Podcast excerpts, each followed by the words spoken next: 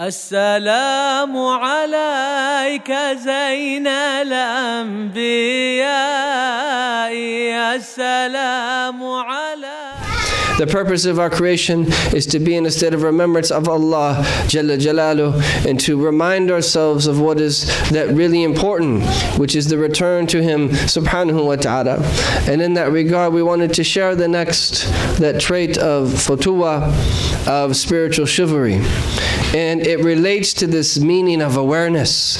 And there are so many different things in our deen that teach us how it is that we should be aware before Allah Jalla Jalalu. Deen, in and of itself, is about wakefulness. And wakefulness, yaqadha, is the opposite of ghafla, is the opposite of heedlessness.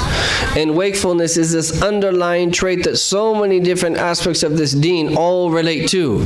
If we are aware, and this is why one of our teachers said that when he was asked, Can you indicate to me one thing that if I focus upon that, it would be a means for me to attain all good? And he said, Always be in a state of muraqabah always be in a state where you bring to heart that Allah subhanahu wa ta'ala sees you.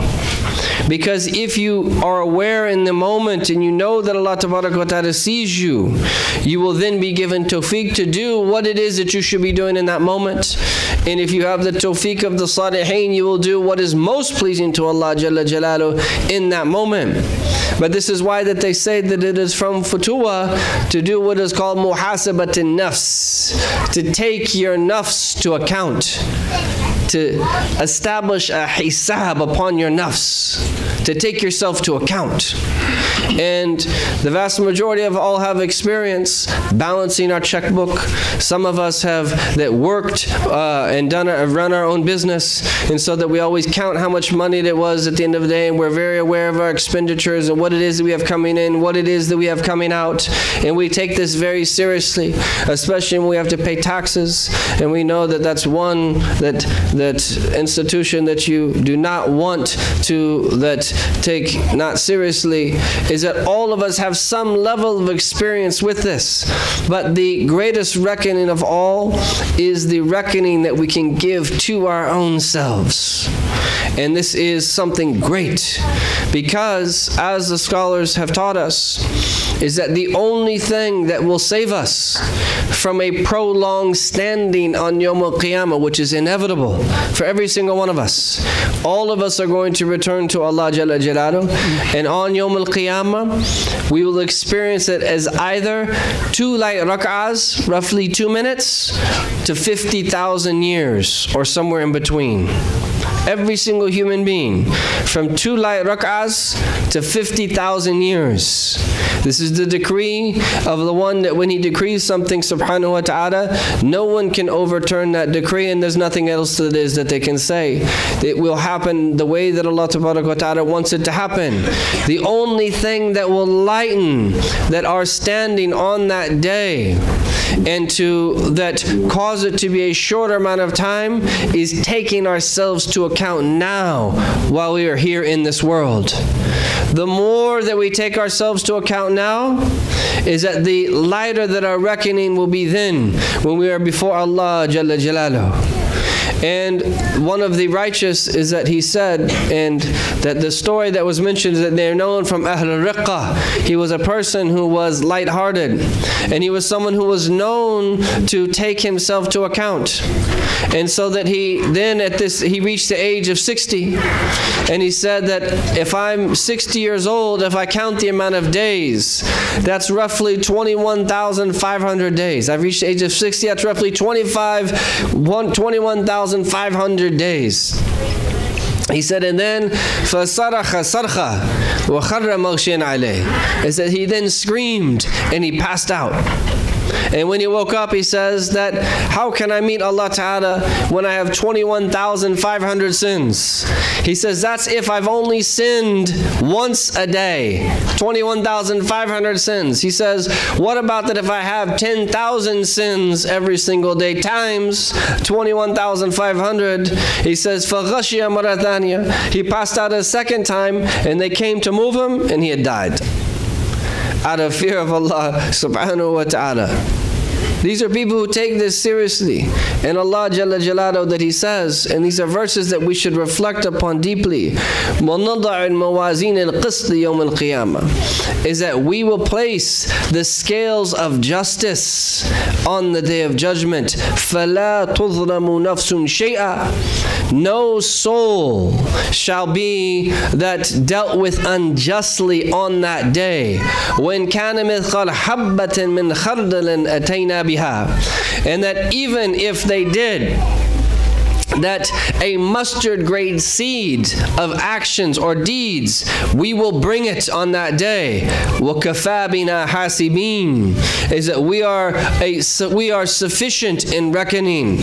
And this is our Lord subhanahu wa ta'ala in the chapter that we recite, the Surah Al-Zalzala, regularly, يَوْمَ يَصْدُرَ النَّاسَ أَشْتَاتًا That on the day that human beings will come out in groups, but really what's going to happen is is going to be chaotic because as we're all driven to the plane of, of, of judgment, is that people will be coming from every corner of the earth, and, there, and it will be that chaos as we're all being gathered on this plane. In order that they may see what it is that they've done. And whoever that has done an atom's weight of good surely will see it. وَمَنْ يَعْمَلْ مِثْقَالَ ذَرَّةٍ شَرًّا يَرَى And whoever has that done an atom's weight of evil surely shall see it. This is what Allah subhanahu wa ta'ala has decreed. Even if it is a dharra, that an air particle, the tiniest speck, or in modern usage, an atom's weight. The smallest amount that we can possibly think is that it will be weighed, and because of the sensitivity of the balance, that it will have an effect upon it. And so what remains is that you and I that learn these meanings of muhasabat nafs wal ilmu biha and we attain knowledge of it we attain knowledge of it. We must study the science of the heart. We must be intimately aware with our hearts. And we must know its inroads. And we must know our own shortcomings. And we must know our own faults and our own idiosyncrasies and our own ways the shaitan tries to enter in and how shaitan tries to use our nafs. Recently that we've been studying the various types of thoughts we need to learn about those thoughts. We need to learn about the madakhil of shaitan the entry points of shaitan. And we need to learn how to fortify ourselves and protect ourselves so that we only let what is pleasing to Allah subhanahu wa ta'ala in our heart so that we at least attempt to only do what is pleasing to Allah subhanahu wa ta'ala and then we constantly seek forgiveness for all of the times that we fall short. And in doing so in taking ourselves to account muhasab is a part of this greater process that is called murabata that Allah ta'ala refers to in the end of Surah Ali Imran when he says subhanahu wa ta'ala ya ayyuhalladhina amanu o you who believe isbiru wasabiru and there's different ways of translating that, but one is be patient and be patient with people. So be patient in relation to everything that is relates to you and all of the divisions of patience, but also wasabiru. Be patient in relation to other people. Warabitu. And rabitu here means is that stand on the frontiers. In other words, there's two types of murabata there is a type of murabata where you're protecting the frontiers of the Muslim land. And this is something that is that praiseworthy and this is something that has great virtue in it. And there's numerous hadith of our Prophet that speak about that. But once that is fulfilled, because that's a fard kifaya, that every single human being needs to stand on the frontiers of their own heart. If you imagine your heart as that a fortress that needs to be protected, that you have to protect it and stand on the frontiers of your heart and protect it from anything that would enter in it. And then Hujjat al-Islam Imam Ghazali gives us six beautiful words, all of which fall under the rubric of murabata. all of which relate to guarding the frontiers of your heart. And incidentally, this is book 38 of the Ihya Ulumuddin, which inshallah we will get to bi'idhnillahi ta'ala sometime next year. but he, he calls it musharata, muraqaba, muhasaba, muaqaba, mujahada, and mu'ataba. And if you notice, all of those words sound the same. They're all the verbal noun on the third form according to the Orientalist breakdown, which indicates action with someone else or something else. And here, that other person is none other than your own self. So first of all, musharata is that you impose stipulations upon yourself. I am going to pray every prayer in congregation. I'm going to give charity every single day. And I'm going to send salawat upon Rasulullah every single day, for instance. Or I'm going to avoid this, or I'm going to do that. This is musharata. Then you have muraqaba, where then you start to watch over yourself in relation to what it is that you stipulated. This is one of the many meanings of muraqaba. And then you have muhasaba, where you take yourself to account. How did I do what I set out to do? Did I fulfill those stipulations or not? And there's a lot of details of that. This should happen in the morning, evening, and ideally after every act it is that we do. But then after that, there's mu'aqabah where literally you punish yourself, or if that's too that strong of a word for you, is that you then discipline yourself because you realize, hmm, I fell short, so I'm going to make sure that doesn't happen again. And sometimes that we need to punish ourselves slightly, and that we got to be a little bit careful in our time with this.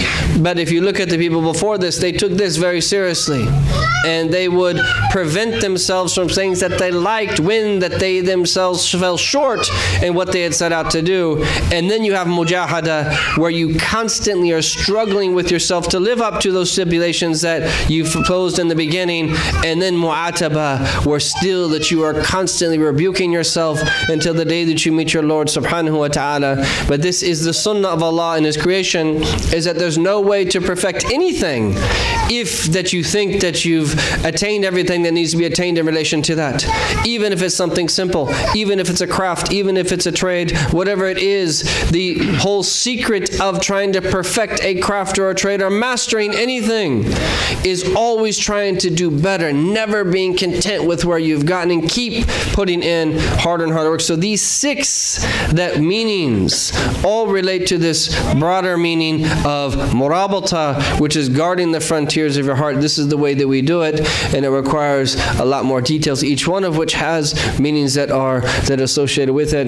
May Allah subhanahu wa ta'ala that give us tawfiq and to bless us to take ourselves to account now and to reckon ourselves in a way that such that our reckoning on Yom Al-Qiyamah is light. And if our reckoning on Yom Al-Qiyamah is light, that's just ard al-a'mal. That means that our actions are just going to be shown, but we're not going to be asked. Because our Prophet said, because Sayyidah Aisha asked about the light reckoning. And our Prophet ﷺ said to her that this is the ard al-a'mal. This is our actions being showed. But when nuqish al-hisab udhib. But if someone is asked the details about what is it they've done, la hawla wa la quwwata illa billah, they're going to be punished. Nasallallahu wa. And this is why that we have to be very careful with how we deal with other people is that if we're nitpicky and we expect to this and that from other people, that might happen to us on Yom Qiyamah. Accept people as they are just try to overlook their faults. Recognize we're human beings and we're frail. Don't be nitpicky. That be above all of the qeel and the qal and the gossip and this and that and this person did this and this person didn't do this. Be above all of that and try to deal with people in a very general way unless that it's absolutely necessary to that speak about something specific. Because this is what we hope on Yom Al-Qiyamah is that we'll return to Him subhanahu wa ta'ala and we've done the best we can and we won't be asked any details. And so Allah Ta'ala will just accept in general everything that is that we've done and enter us into paradise subhanahu wa ta'ala. But if we're asked details, Allah hawla wa quwwata billah, will be destroyed. May Allah Ta'ala protect us and to bless us to do what is right while we're here on the face of this earth. And may Allah Ta'ala bless us to have remorse for all of the missed opportunities of the past and to have firm resolution to only do what is pleasing to Him, with to Him subhanahu wa ta'ala in the future. May Allah Ta'ala bless us to stay together and to worship together and to be able to serve this deen together for His sake, subhanahu wa ta'ala. And may Allah ta'ala accept us as we are, subhanahu wa ta'ala. And may Allah ta'ala not prevent us the good that He bestows upon His righteous folk from the wrong what it is that we've done and to open up the doors of all mercy to us. Wa sallallahu. Alhamdulillahi rabbil alameen.